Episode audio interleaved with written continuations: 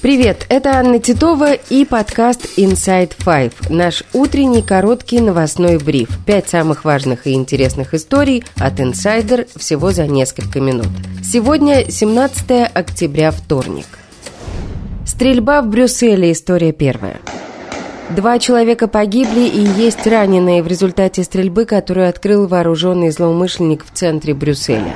Стрелка зовут Абдульсалам Аль-Джулани по прозвищу «Черный ключ». Об этом он сообщил на опубликованном позже видео. Он был вооружен автоматом Калашникова. На видео очевидцев заметно, что стрелок подъехал на скутере. Он был одет в оранжевую куртку. С криком «Аллах Акбар», размахивая автоматом, он начал стрелять в людей в холле здания поблизости, затем вернулся на улицу и начал стрелять по машинам. Он ранил несколько человек, которые находились в такси, затем снова уехал на скутере. Инцидент произошел примерно в пяти километрах от стадиона, где накануне вечером проходил отборочный матч на Евро-2024 между футбольными сборными Бельгии и Швеции. Погибшие были одеты в футболки шведской сборной. Матч остановили. Преступник записал видео, в котором назвал себя последователем ИГИЛ и заявил, что убил неверных, отомстив за мусульман, умирающих за религию.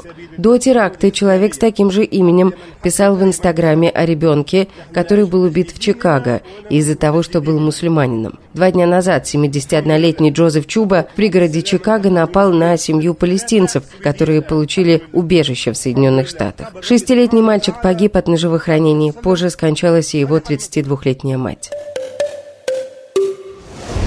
История вторая. Хамас впервые опубликовал видео с одной из заложниц, которую боевики похитили с фестиваля Nature Party. На видео 21-летняя Мия Шем.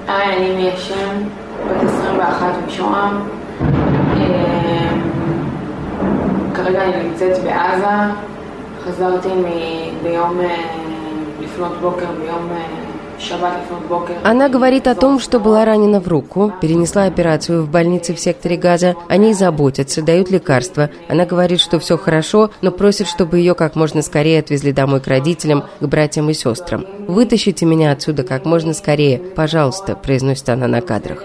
Когда и при каких условиях снято видео, неизвестно. Ранее СМИ сообщили, что представитель боевого крыла «Хамас» заявил, что боевики похитили от 200 до 250 человек. Представители Цахал отметили, что находятся на связи с семьей Мии и используют все возможности для возвращения похищенных.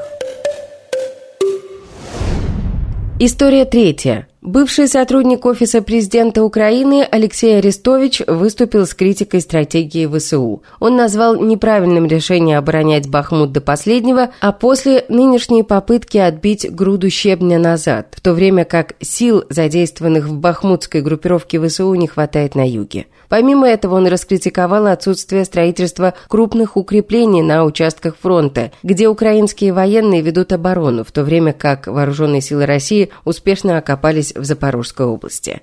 Арестович делает из этого интересный вывод. Нынешнее руководство Украины исчерпало свой ресурс, погрязло в коррупции, ссорится с партнерами, душит бизнес и гражданские свободы. Он призвал провести президентские и парламентские выборы, на которых следует избрать новых людей. Секретарь Совета национальной безопасности и обороны Украины Алексей Данилов обвинил Арестовича в работе на ФСБ за продвижение русского языка и российской повестки и желание сотрудничать с российской оппозицией. В ответ Арестович заявил, что у него функция разъяснять ситуацию миллионам людей. Алексей Арестович, ранее занимавший должность внештатного советника Офиса президента Украины, подал в отставку в январе после волны критики из-за его высказывания о падении российской ракеты на жилой дом в Днепре. Он предположил, что ракета попала в жилое здание после того, как ее сбили украинские военные, хотя позднее отказался от этих слов.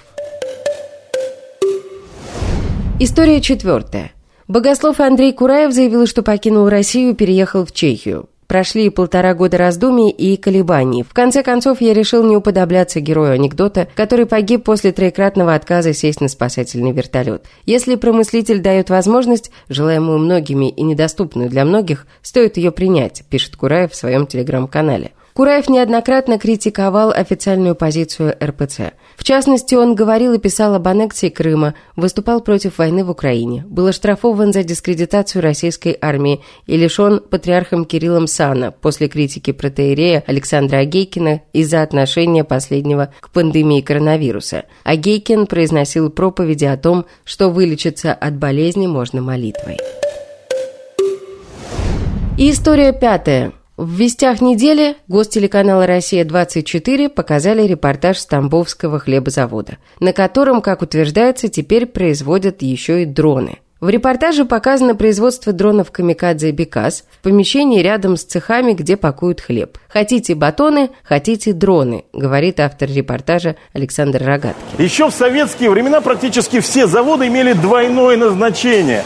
Вчера делали макароны, а сегодня уже патроны – вот так и здесь. Хотите батоны, а хотите дроны. Представляете? Они еще пахнут свежим хлебом. В репортаже сообщается, что ежесуточно с конвейера выходит порядка 30 тонн хлеба. Дронов 230-250 штук в месяц. Дроны делают слесари, контрольно-измерительных приборов и автоматики, какие-то детали закупают на рынке Юго-Восточной Азии, что-то печатают на 3D-принтере, говорит диктор. И это все на сегодня. Это был подкаст Inside Five.